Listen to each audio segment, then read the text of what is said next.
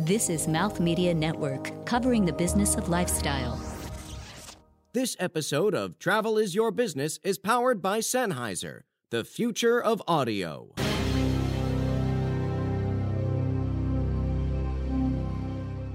Hi, everyone. My name is Gilad Gorin, and I am the co founder of Raleigh and Drake. And what I love about travel is that, fundamentally speaking, um, the act of travel is as core a need to us as humans as the need to breathe and eat. Uh, travel, the experience of it, the stories it creates, has largely shaped our identity and our cultures. Um, and yet, as complex as that sounds, the simple act of travel, the freedom to walk and explore, it's such a simple luxury. Uh, it's a luxury that we've all shared throughout mankind, um, and it, it's a luxury that continues to bond us together. Put yourself in these shoes. You're on an airplane, and during your in flight experience, you're watching Anthony Bourdain explore the very city that you're going to. And you say, Oh my god, I want to go to that restaurant. Imagine you could book that table at the hard to find restaurant right then and there. This is Travel is Your Business, covering the intersection of technology and business in the travel industry.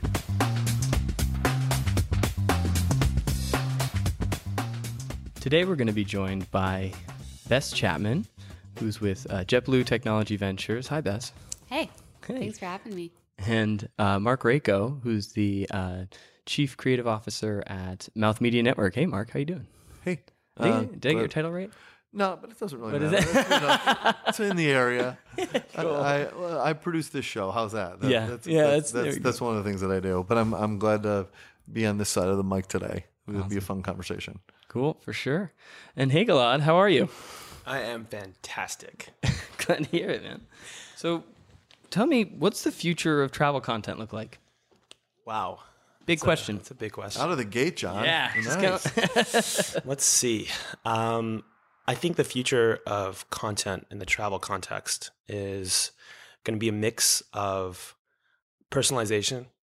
Um, it's go- and and basically, rather than focusing on kind of the celebrity culture of the past, where you had, you know, really well known names who are like, "This is what I do when I go to Rome," um, which still works and still important. I think more and more people looking to delve beyond the kind of the uh, the checklist of a city uh, are going to be looking for the locals, the authentic voices, or the people who are not necessarily live there, but align with the traveler in the way they view travel, and then getting to their kind of ethos. And then the way it's going to be portrayed is ubiquitous everywhere. I mean, with ubiquitous connectivity on flights and everything, you're going to have that kind of quality content coming in throughout the traveler's journey. Yeah. And uh, that's that's a great point about the in-flight Wi-Fi because I think what we've seen um, just through the data and research is that millennials very rarely plan their trips until they're actually on the flight on the way to where they're going. Right? I've done that like so many times. Right, right. you have you have like the dreaming phase of the journey where you're thinking about where you might want to go, um, and then you're on the flight, you're on your way, um, and that's when you you really get into the brass tacks of planning. So in those two phases, so dreaming and planning, where does Raleigh and Drake fit in? Uh, It's a great question. Um, so I was pretty much born and raised in the travel industry. Um, When I first came back to it, kind of like post college and all that kind of stuff, at that time, nine months before your actual trip happened, you already planned out. I'm talking about like eight years ago.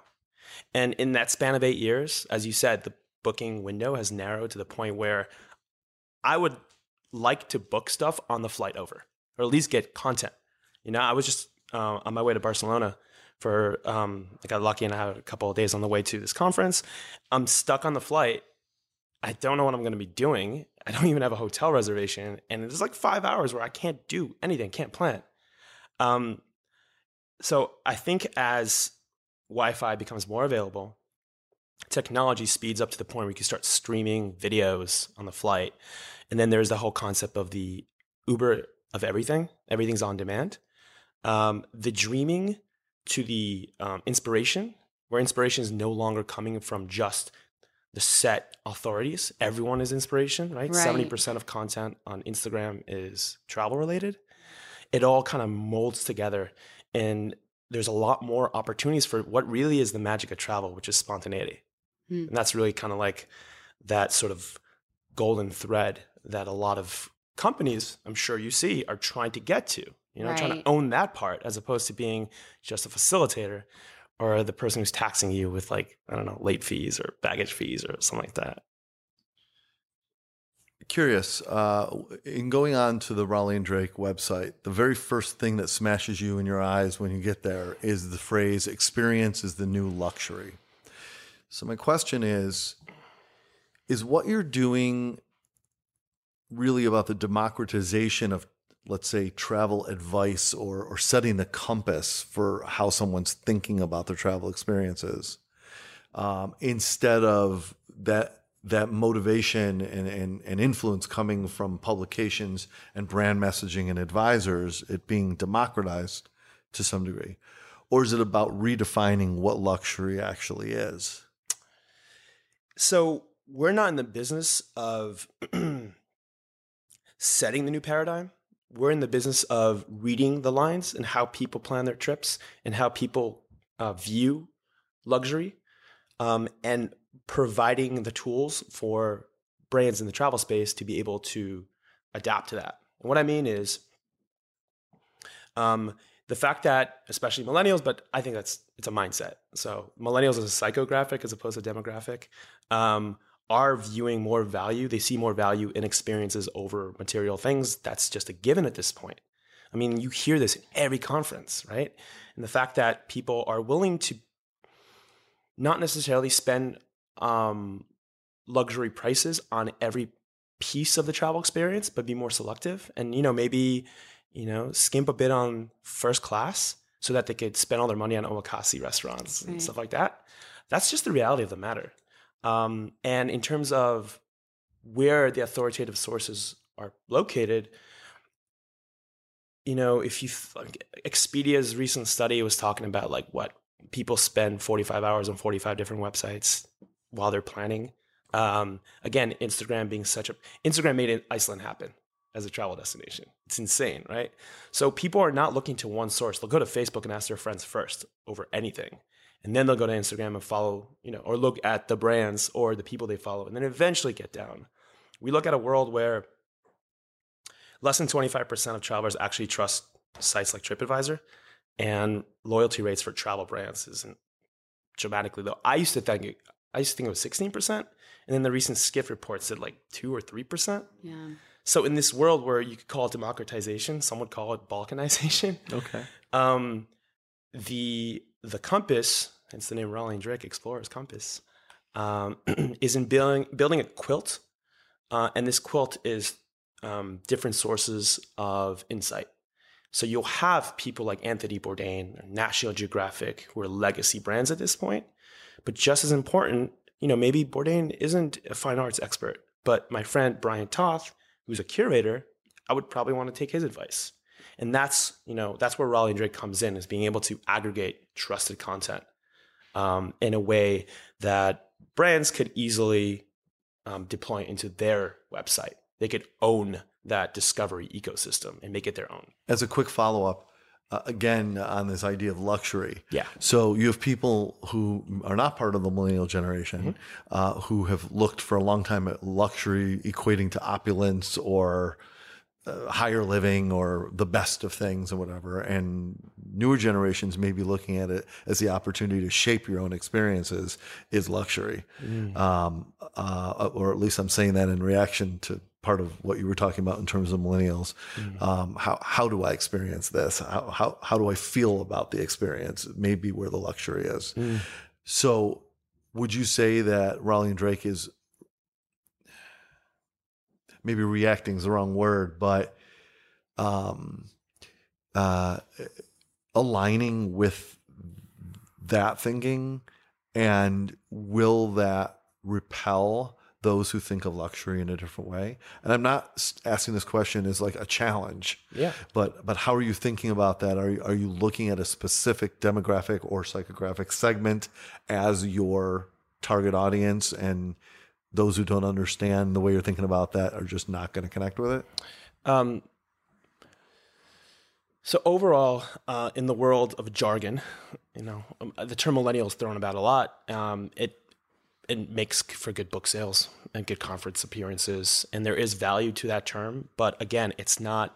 I don't think this is a demographic. It just so happens that people born 1980 to 2000 are, you could say, likelier to be more into experience over material things. But I see people who are much older and much younger looking for that as well. I think it's a psychographic. That's what I said. Um, another term to throw into the jargon mix. Let's um, do it. Let's throw it on. it's a term that I actually like. It's called aspirationals. And aspirationals, it's actually a global um, um, grouping. So just as likely in India as in China, as in the UK, as in uh, the United States, it's 29% of the world, they say. And aspirationals are people that want to vote with their dollars. They're looking for purchases. They are consumeristic, you know, they're consumers, but they want to buy products from companies that have a social or environmental mission. And that goes beyond just demographic. Um, I think that with Raleigh and Drake, so again, we um, are a white label bookable content as a service solution. To add more to the jargon, basically, we aggregate all this amazing content, we make it bookable, and we um, license it out to brands that are looking to build engagement, revenue sales, learning, you know, enhancing the guest experience. When you look at how the most legacy of luxury institutions in hospitality um, and in the aviation space are moving, they're moving towards um, a more a la carte curated experience.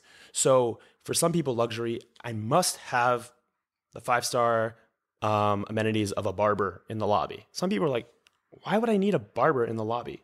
Right? I would rather have an Ethiopian coffee ceremony at a hotel in DC because that's DC and there's an incredible Ethiopian population there. And that is the kind of experiences that I want. So the trend throughout luxury is moving towards experiences and it's not just for millennials.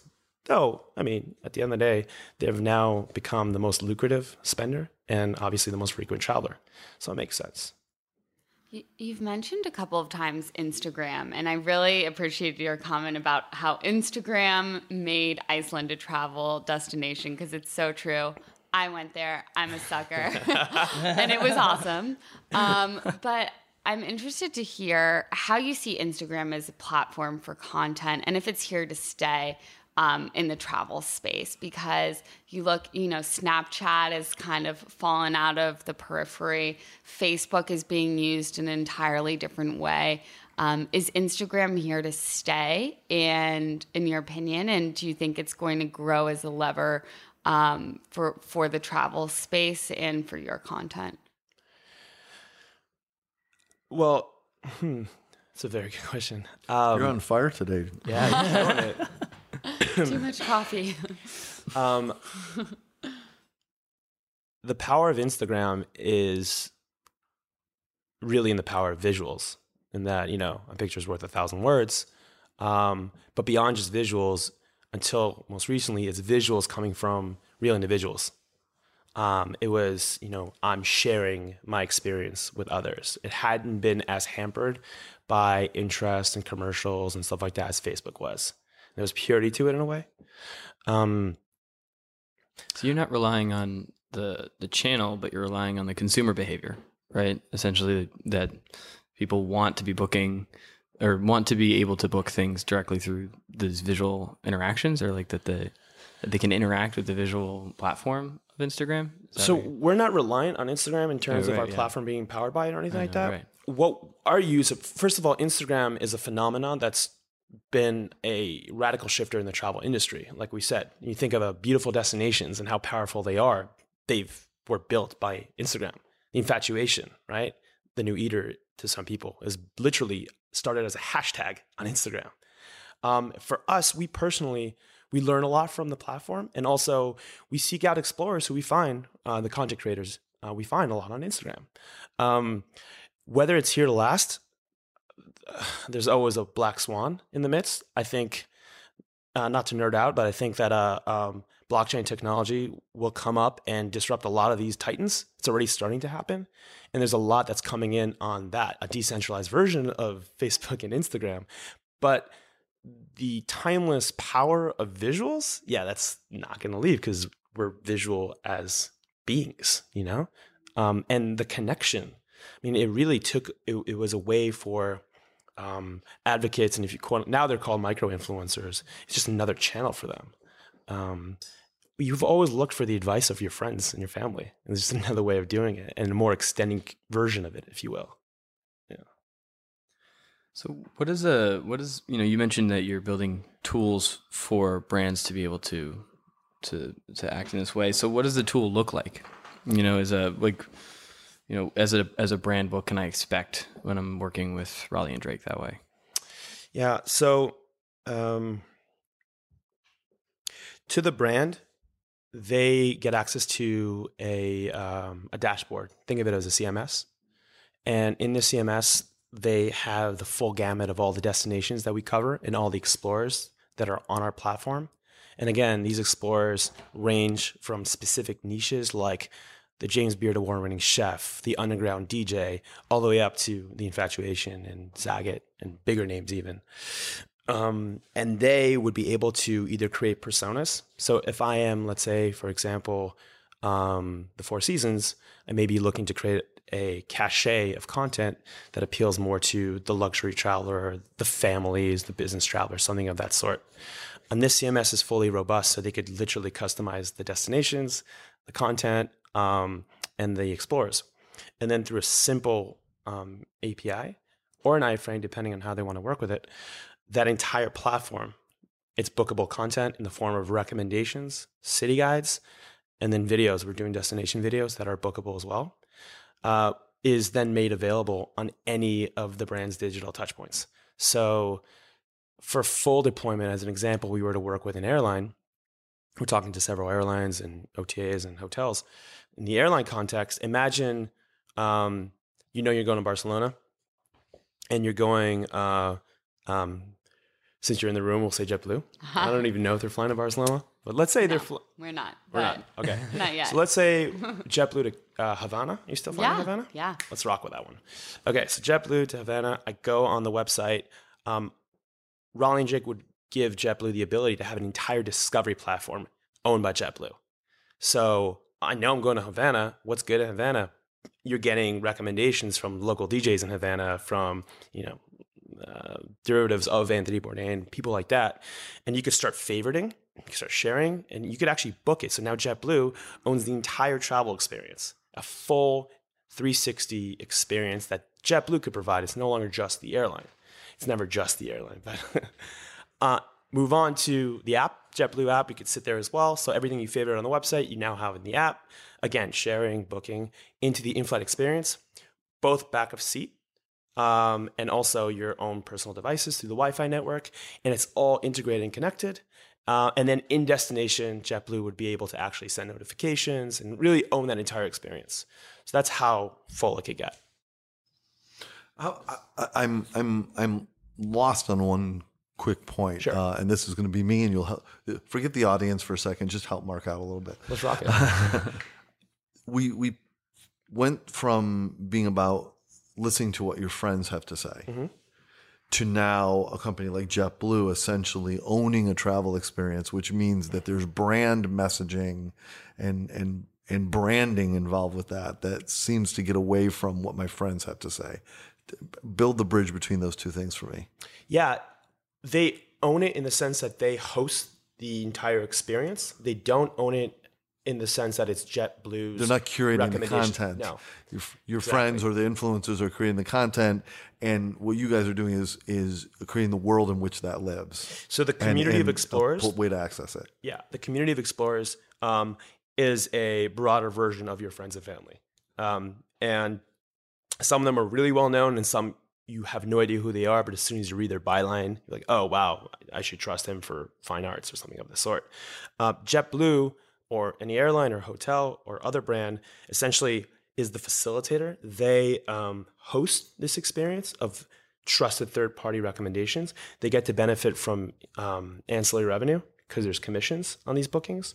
Um, they get to provide, they get the brand cachet of providing incredible experiences and facilitating, especially when it comes to airlines and hotels. Um, ancillary revenue is key. They're looking for new ways to you know monetize and enhance the guest experience. And the last piece is that the entire platform is built for personalization. So depending on how much contact we have with the uh, loyalty program or what have you, from the beginning, the recommendations that you'll see are personalized for you. And the more you engage with the platform, the more personalized it gets as well. Coming up, you're going to hear from Gilad on how Raleigh and Drake interacts with travel brands infrastructure and how that plays into the personalization with their customers, along with you know what those dream customers really look like. And we'll still be getting into more of the bigger ethos of what Raleigh and Drake does uh, on a larger scale. Uh, Gilad, you have a snack for us. Would you bring us? I'm very excited. I have no idea what it is. It's in a bag. So, like, what do we got? so, uh, a few weeks ago, uh, apropos Barcelona, I was flying in and I uh, fell in love. I fell in love with uh, a kind of sauce called romesco. It's an old fisherman sauce, mm. and uh, it was the season, and I bought like twenty jars. it was uh, it was the uh, it stole the show at the family Passover Seder in Israel, and I have one jar left. And my friends, you now will get to taste romesco sauce. Uh, shouts to Santi and Marta from Welling and uh, Alba from eDreams, all in Barcelona. Uh, another excuse to visit those guys. Um, and then you'll have to you'll get to dip it with uh, some pita, bringing back my uh, my Israeli roots. You know what I love about shout outs? It means that that's like three more people who get to listen to the show. he'll share it with those people so they hear the shout out. I was just wondering, has anyone ever done shout outs yeah. on oh, a yeah. podcast like this? Sure. For sure. but you did it well. you did it well. Uh, well, let's let's have some of that. Pulp, bring it, it out. Yeah.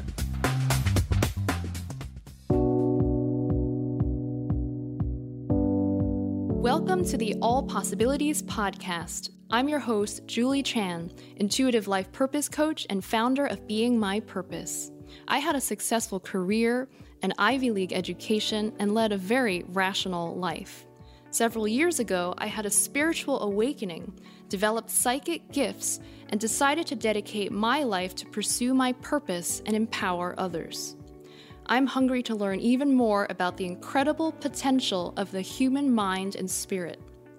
On this podcast, I talk to entrepreneurs, executives, scientists, and leaders to hear their stories of transformation, the science behind them, and what it means for you to unlock your potential in your life and career. Together, let's embark on a discovery of all possibilities.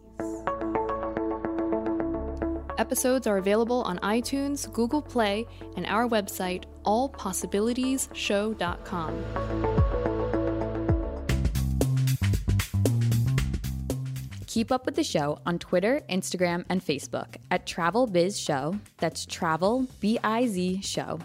Our episodes are available on iTunes and Google Play and online at travelisyourbusiness.com. Plus, there are a lot more great shows on Mouth Media Network take a trip to mouthmedianetwork.com to enjoy them all. And remember, we love fan mail. Drop us a note to say hi, suggest a guest, or if you'd like to become a sponsor on the show, email us at travelbizshow at mouthmedianetwork.com. A lot of what you're talking about is around personalization, um, which is a huge theme um, within the future of travel. We all know that is it necessary for a modern travel brand, whether it be a hotel brand, an airline, to have a CRM, to invest in that? And how is your technology fueled by a CRM? Yeah, I mean, the fact that, that there is a question of whether you need to have a CRM or not, at this point, it's a little surprising. Yeah, you have to have a CRM. You have to know your customer. If you don't know your customer, then every single time you you basically you lose the advantage of repeat business in a way. Right. The more you learn about the customer, the more you, you know, are able to serve in a way where they have no reason to go anywhere else. Uh, and saves ungodly amounts of money on advertising again, remarketing, all that kind of stuff. Um, and that's really the biggest struggle uh, when you look at all the titans in the industry, right? They're all fighting about how do we reduce costs on Google AdWords and on marketing new and all that kind of stuff, re- reduce the CPA. And that's really where actually Raleigh and Drake could come and help.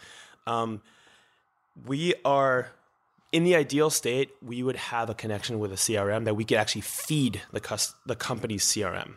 What we mean by that is every interaction with our platform is tracked. So engagement in the form of favorites. Um, let's say your uh, customer is favoriting dive bars and Michelin starred restaurants. We'd be able to track that and send it to our brand partners, and they now have that on their records. Same thing with time on uh, videos and shares, um, the ability to grab emails as well. Um, and towards the customer, the beginning of the personalization process, it's the same thing. If we are connected to a loyalty program, we could start the personalization a lot faster. And then it's a lot more effective a lot earlier. But even without any of that or very little of it, let's say on the flight, we only have the flight manifest. We know your name, uh, where you're going to, where you're coming from. You could start there. Hmm. Yeah. But what do So, you yeah. do? You think that trend is going in a positive way for you or a negative one? Because as you know, GDPR, um, data, the whole privacy play with what's going on with Cambridge Analytica and and Facebook. Uh, you know, are people going to get more uh, less incentivized at these major carriers and uh, to even you know put any investment into data or understanding what their customer is doing? It's a really good question. We were at um, the ancillary um, and merchandising conference in Edinburgh last week, and that was a huge theme. Um, it's actually one of the reasons the airlines liked what we were offering because we don't store any of the data ourselves. Uh, whatever we get from the airlines, it stays. Hence the CRM connection, it stays there. We work with it, and we don't. That's it. Um, so there, we uh, avoid that threat. Uh, we're also not the merchant of record. So there's also that issue that we don't have to deal with. Um, But then we're- you're relying on the fact that um, that uh, an, a major OTA would invest in a CRM solution if they're not currently working with one uh, to a full effect, right? But they might not necessarily want to do that if they have to hold liability around compliance for GDPR. Um, uh, do you see that as a as a as a hindrance or a, No, I, I think the future of privacy, uh, again, going back to the whole idea of tokenization, we're already dealing with that. We're, we're speaking with uh, OTAs where the transmission of data is done through tokens uh, to um, avoid data breaches and stuff of that sort. So the future will be a mix of opt in in terms of what you're willing to share and what you're not. And that's something that is Is happening good. already in Europe. Because let, let's face it, you know, I'm willing to share some of my private details to get a better experience. A lot of people are doing it all the time, right? Um, the question is, do I know that I'm sharing? That's the big thing. right? So it'll be a mix of uh, tech solutions like tokenizations and then legal solutions in the form of opt-ins. Interesting. Oh, sorry. I was like really in on that question. That's, I think that's re- that's super fascinating, and it's interesting to see. You know, everyone says data is the new oil, um, and everyone also says our industry, transportation and travel, is always a few steps behind. So I actually feel recently we're we're finally catching on onto the trend, and startups like yours are really interesting because they kind of show the fruits of what that can bring right? It's a very tangible example of you know invest in a crm invest in data and knowing your customers and look what you can do I mean, at the end of the day, we're so fortunate to be the industry part of one of the coolest things in the world, the ability to travel, right? Yeah. There's so much magic into it. Um, and when I first got into the industry, I felt quite disenchanted right off the beginning. And frankly, because the industry wasn't for me, it wasn't. I wasn't really finding ways, products to sell to my friends or any of this stuff. Right. The, the infrastructure was old. I mean, there's you know the running joke about how agents are using pre-mouse technology and all that kind of stuff, and it's still there. yeah Um, but there's such a unique opportunity that, that I don't think many other industries have to move the needle to the point where you could actually get to that magic again. Yeah. And then suddenly you're no longer the hindrance. You're no longer the stories of um, three hour long waits and delays. You're suddenly the guide, the Yoda, if you will, the Yoda to the hero's journey. You're the reason that the traveler has an unforgettable experience. And that's magic. Yeah. And and I think there is a moment to leapfrog right now. I think it's it's a really opportune time. And with that, what brands do you think are doing it right, if any, in our space that's kind of your dream customer or partner? Ooh. Or that even inspire you? Um, it's a very good question. Hmm. That's three, Bess. That's three. Three for questions. three. Thank Man. you. that and a thousand over here. I'm schwitzing here. That's a tough question. um, okay, there's the obvious ones, right? Uh, in terms of doing it best, from building a brand. Um, I hate to say it, but Airbnb, they've Yeah. built a brand. They built a brand that people resonate with. I, I had the uh, the fortune to speak at uh, their last uh, summit, um, their last event in Los Angeles, and my God, it was like cult status. It was all hosts. They were like flipping out. They were such fans of that brand. Where else do you see that in travel? It's crazy. Um, we take a lot of inspiration from brands outside of the traditional travel. Um, brand resonance, number one, something like a Patagonia, which often when I ask the question of a travel brand that people like, they bring Patagonia up Really? even though they're not really a travel brand. Um, a few others of that sort. In terms of technology and personalization, I mean, you know, companies like ASOS, companies like Warby Parker, Amazon traditionally, though I think people have leapfrogged in terms of the personalization, but that is insane. They, as soon as they brought in the simplest versions of personalization, their sales went up like upwards of 60%. You know, so it's it's not this mm, i wonder if personalization is going to happen or it's going to work. It's like personalization works. Let's get it done here you know? How are you thinking about uh, just a slight pivot? How are you thinking about brands that you can partner with that aren't travel brands, uh, such as just uh, entertainment brands, or um, it's Sony Pictures, or or uh, trying to get um, you know a McDonald's or or whoever, just to just to uh, just to be hosting just to be integrated with your travel experience. And, even the fact that you've got in-flight entertainment but you have entertainment from a variety of entertainment providers and that entertainment provider trying to be who you think of connected to travel. Oh man. Um, i had a, a recent conversation with uh, um, an executive at sony columbia records and uh, I, did, I did college radio i'm a huge music nerd And for the longest time, I was like, I wish I could get back in the music industry. And like my friends would be like, You don't want to get into the music industry. but I mean, it's so cool, right? And then and then I realized that actually travel as an industry could fit into every single one of those kind of like niches and segments and industries. So there's the one way of doing it, which is, you know, entertainment travel, which is cool. But um, apropos your question, there's incredible music festivals around the world, right? Uh, one that I hope to be going to soon is Haven in Copenhagen in August. I'm traveling to Haven. They have an app. They're telling me what's good in the area. Is that not travel? Um, we could take festivals. We're talking to artists of all kinds. We're talking to brands in the um, automotive space, in lifestyle brands, companies, communities. Um, a community like Daybreaker, for example, we throw the sober morning time parties. They this is why this is like the what's exciting about a brand like actually like a, a platform like Instagram because at the end of the day you might have more followers or less but a brand and an individual and a publication are still all equal in terms of being contributors um, and they could all create guides and they all have unique insights Wouldn't it be?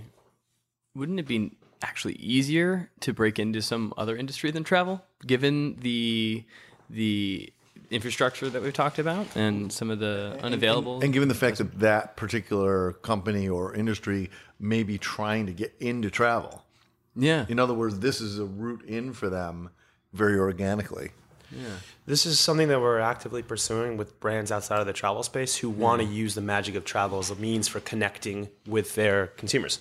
Right. Because you're talking about the consumer behavior, like the, the psychograph you were talking about is Yeah. really what you're addressing. Here's an example. Um, you know, uh, um, an automotive company like Ford, for example, they have the Ford Owners app, or Mercedes. They all have apps. They know where you're going. You know, they're all about.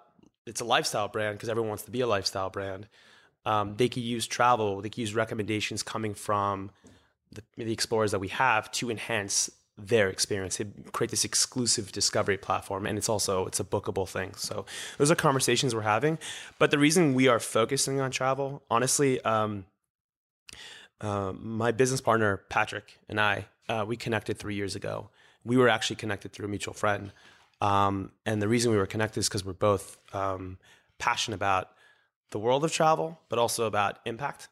Um, and when we started three years ago with Raleigh and Drake, the idea was okay, how do we mainstream impact in the travel space? Um, I my background um, having worked as a, in a tour operator, and then I started um, a nonprofit called Travel Plus Social Good, now known as the Impact Travel Alliance, uh, which is an incredible community of impact-minded entrepreneurs. I can vouch for that. It's a really awesome community. Really Yeah. good stuff. Sorry. continue. No, yeah, thank you. Um, um, but I realized along the way that without a private sector solution, there's only so much that you could do in terms of moving the needle. And in terms of making impact mainstream, it can't be about niche stuff like volunteering and ecologists. It's just like most people aren't going to want to do it, and that's fine. You, I'm on vacation, you know. Um, but everyone wants to travel like Bourdain. Everyone wants to travel like you know what they see on Instagram, and they want to also be contributing their memorable experiences. And it turns out the way that Bourdain travels, authentic local experiences, all that stuff, all that stuff that the brands are talking about, is actually much better for the world. It means more money spent locally. It means lower carbon footprint because you're not looking for only big box hotels. You're looking for more, you know, off the beaten path experiences. Um, and it means less cultural commodification, which is a controversial issue when it comes to travel and tourism. So, if we could get more people to travel that way, then we could move the needle. And how do we do that? Well, we need to reach them, as many of them as possible, in as many places as possible. And that's where the nature of the relationship with airlines and hotels and airports uh, comes into the mix. So, as an example, um, I'm happy to say that we're already deployed in eight major airports in North America uh, through a partnership with a company called OTG. You've probably seen all the iPads, 9,000 of them. Um, and we're often the best performing kind of content play there. So we're already reaching, they, they get a million travelers a month touching these iPads. That's a million travelers a month who might be seeing recommendations that are, you know, that are focused on mom and pop shops that are not in Times Square, but are in Bed-Stuy as an example. That means money spends local and on and on. That's great.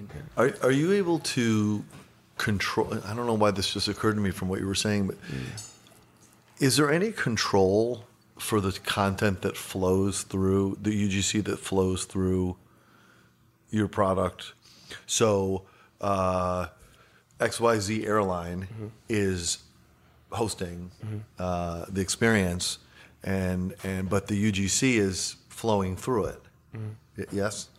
Yeah, so UGC in the way that it is user Some of it's generated, user. but it's highly curated. We we already It is do- highly curated. Yeah, so, yeah, yeah. So, so then my question is, how? What is what is it that you are doing that makes the user, let's call it, trust the authenticity of the messaging, and not feel that they're basically being marketed to by a highly filtered process, and their voice or or they're in like really seeing that this is a legitimate view of the world, and not the world that Disney or JetBlue or some other company wants them to be seeing. Yeah. Um, since part of w- what it's about is is discovering more of the world.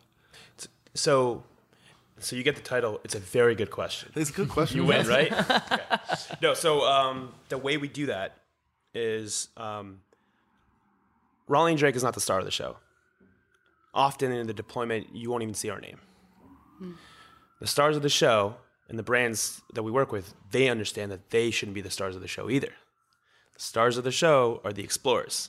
It's Mariana Jamani, who's an incredible photographer, and she leads trips in uh, Nicaragua and Cuba. It's um, the Nature Conservancy, who are the world's largest um, conservation organization. So if they're putting a guide for travel, you know that they are focusing on sustainable options.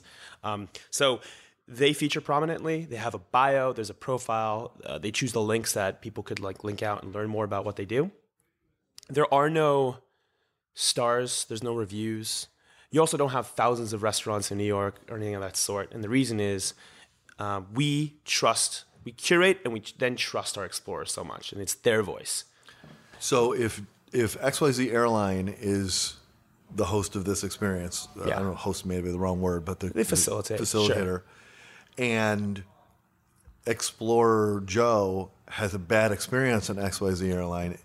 Is that going to appear in that content, or is that going to be filtered out to protect? We so we don't have. Don't think of it as reviews. Don't think of it like a trip. No, not reviews. I'm saying it's like there's You're- well, so a the- flow of Right. So the curation is only the way it's built is that the curation is only for my recommendations. So Mm-hmm. in other words, um, an explorer will contribute it will will contribute a themed guide. So let's say they would do late night eats in New York. Mm-hmm. I, see what you're saying. It's not exper- it's not as their uh, experience is unfolding Exactly. as a as a stream of social content. It's yeah. It's their view of what's out there. Yeah, through their unique lens on the city, it's a multiplicity of curated voices. So rather than just having, you know, one Condé Nast traveler or one Lonely Planet, you'll have a diverse set of authentic, unique voices. Yeah. Interesting. Well, clearly you're very passionate about this, and so we want to drive closer to those passions, and we'll get into that in the next segment, off the beaten path.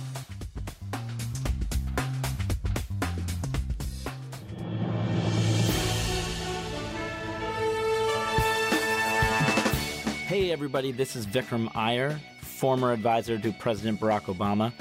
Have you been opening your Twitter account or Facebook feeds, or even just talking to families and friends and wondering what the heck is going on in this country? Well, it's not as bad as you think, but we're going to unpack that for you. Join me at the American Enough podcast on the Mouth Media Network as we unpack the policies, executive orders, and daily kerfuffles that are shaping not just this administration, but the modern face of America's politics. Episodes available at AmericanEnoughPodcast.com and everywhere the best podcasts are found.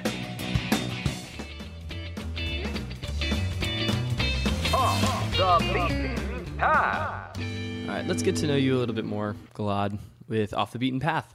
And here to help us decide who's going first is the trusty airport personnel. Would passenger Mark Rico report to the ticket counter? Thank you. That's you, Mark. It is me. Oh, hi, Mark. Yes. yes. Making friends. uh, okay. That's our water produ- bottle being That's our producer Ben in the background there, enjoying this very much. Did All not right. hit her. Uh, my question, sir, is this: uh, thinking back to even childhood, what do you remember being? What is your earliest memory of having been influenced by something where you saw an ad or you you got sold on a hobby or you saw someone doing something or whatever it may be that so affected your thinking it could be ideological or it could be in terms of a brand that that set you on a path because you had been influenced it could be a person too My family moved me from Israel to New York at nine months. Um, and some of my earliest memories were of Saturday morning cartoons. G.I. Joe. And that was my first foray into America. F yeah. Real American hero. Yeah, mm. yeah. I had the GI Joe tent in my room. Mm. Absolutely no reason to have a tent in your room, but it was open, and that was my thing. And I remember kind of getting into the American spirit, being an American, you know, identifying with America that way. Um, now looking back, that's why I wanted to think about the earliest moment. I think that was one of the first brand experiences that got me hooked. And it's GI Joe and being an American. So cool. That's awesome. So America's military presence defined. in cartoon form. yes, exactly. Heck yeah, and and they were the good guys. You know, later on, uh, it- it's funny. Um, so when I was in Israel, I moved back after college, um, and I was talking to uh, some of the the Russian Israelis there, and jokingly, I was with the American guys, and we call them like the Soviets as a, as a joke because it's like it's in Israel, but the whole American mindset, you know, like Indiana Jones and all that. It's you always have the enemy. It's either like the German Nazis or the Soviets, and you look back at it, it's it's it's amazing how much um, Hollywood and and TV kind of shapes your mindset in a way, and you you have the opportunity to take that external view, like, oh wow, I was really you know kind of brainwashed that way. It's crazy. So mission accomplished for a lot of those brands. Yeah. Amen. Let's go get McDonald's. I, I swear I was thinking of Happy Meals right then. I was. I was. Attention passengers, Bess Chapman.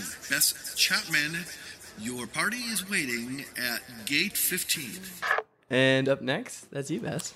So, as a content and tech person, what is who is your favorite person to follow, and where do you get your travel ideas and travel news?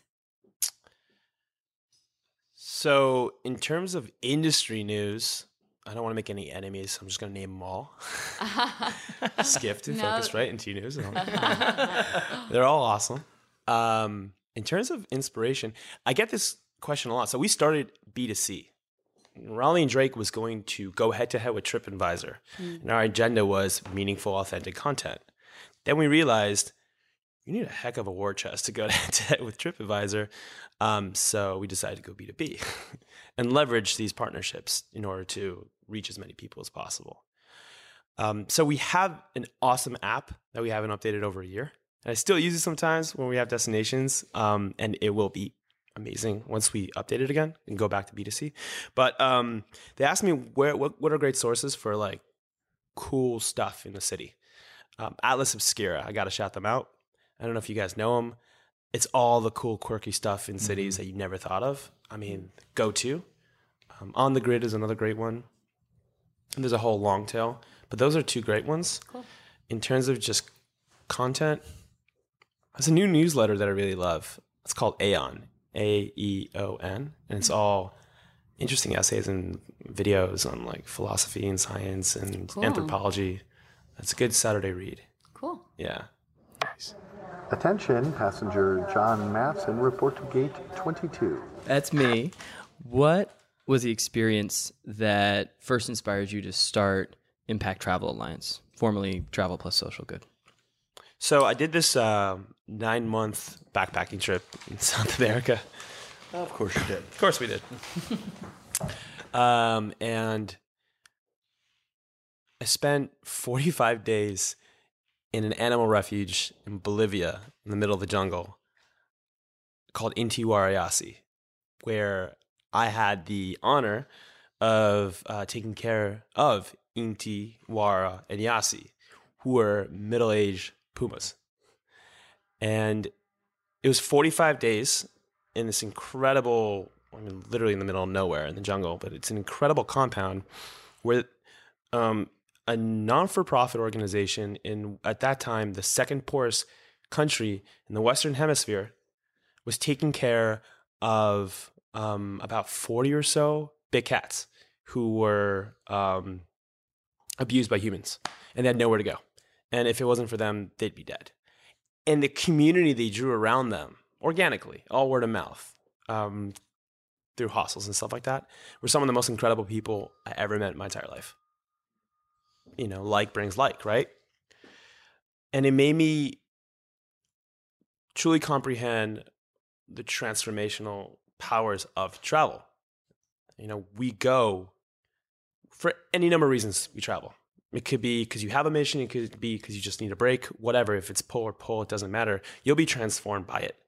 I mean, that's why in the beginning I gave that spiel. It was, it's because all our mythology, our moral code, everything about us as humans has been to some extent shaped by travel. Think of the first stories ever from Gilgamesh onwards. That's given us our moral code and all the rest.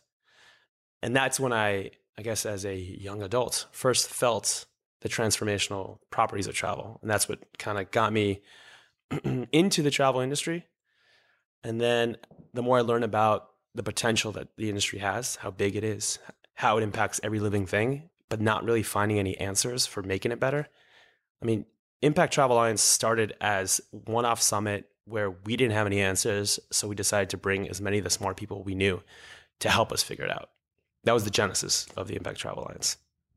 So yeah, we had Kelly on, um, who's the executive director right. of Impact Travel Alliance. They're doing a lot of really interesting work with the UN. Um, so you have to check out that episode. Plug. that was a that was an amazing answer, and it's funny because I never actually thought before about the impact of travel on humanity. Uh, on both a macro level and micro level. In mm-hmm. fact, if you think about it, pretty much everything that exists in the world that has to do with something man has done has been made possible because of travel, the existence of our, our access to certain resources that make computers possible. Uh, the, the fact that we are in America is because somebody traveled here in the first place. Um, and, yeah. way know, back. I like that. Right? I mean, yeah, you know. I, I, think widely. but I'm saying, but yeah, it's pretty, it's pretty deep, man. You know, that's what we do on Friday at 12:30. We eat romesco sauce and go deep on travel. That's how we do. and scene. well, uh, Gilad, thanks for chatting with us today. Is there a final thought that you'd like to share, a reflection either on this on this discussion or your experiences um, in the travel industry that you know can leave us with? So, with regards to travel as a whole, I would, you know, urge anyone who's involved in the space from just intern, just beginning all the way up to the top executives to take that lens of thinking of the potential that travel can have to make this world better.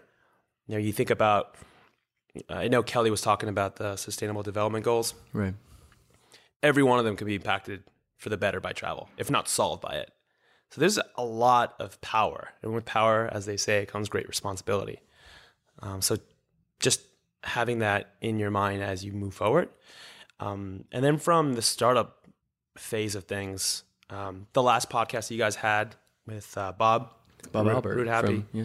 his whole shtick about how it's supposed to be 12 to 18 months and became 12 to 18 years. Oh my God, that is so true. it's tough. It's really tough for everyone. And the thing that keeps people at it the thing that will help us succeed and make this industry better and thus the world better is community.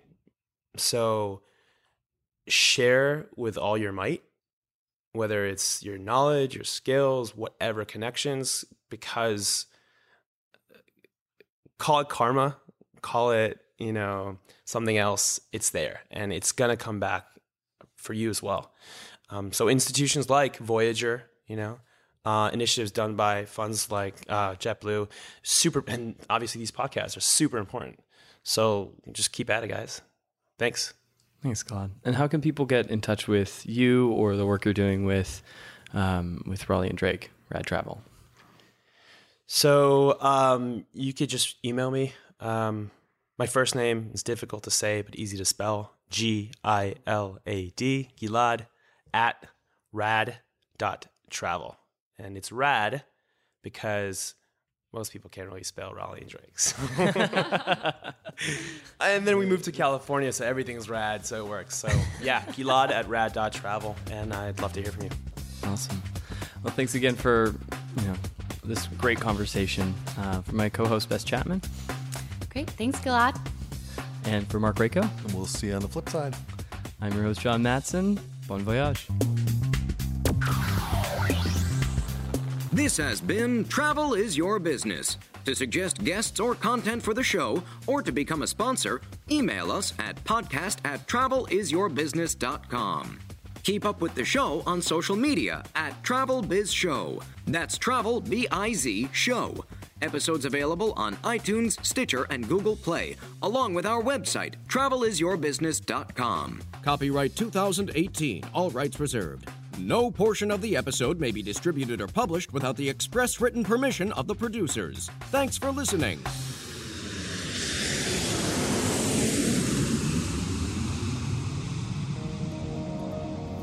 This is Mouth Media Network, covering the business of lifestyle.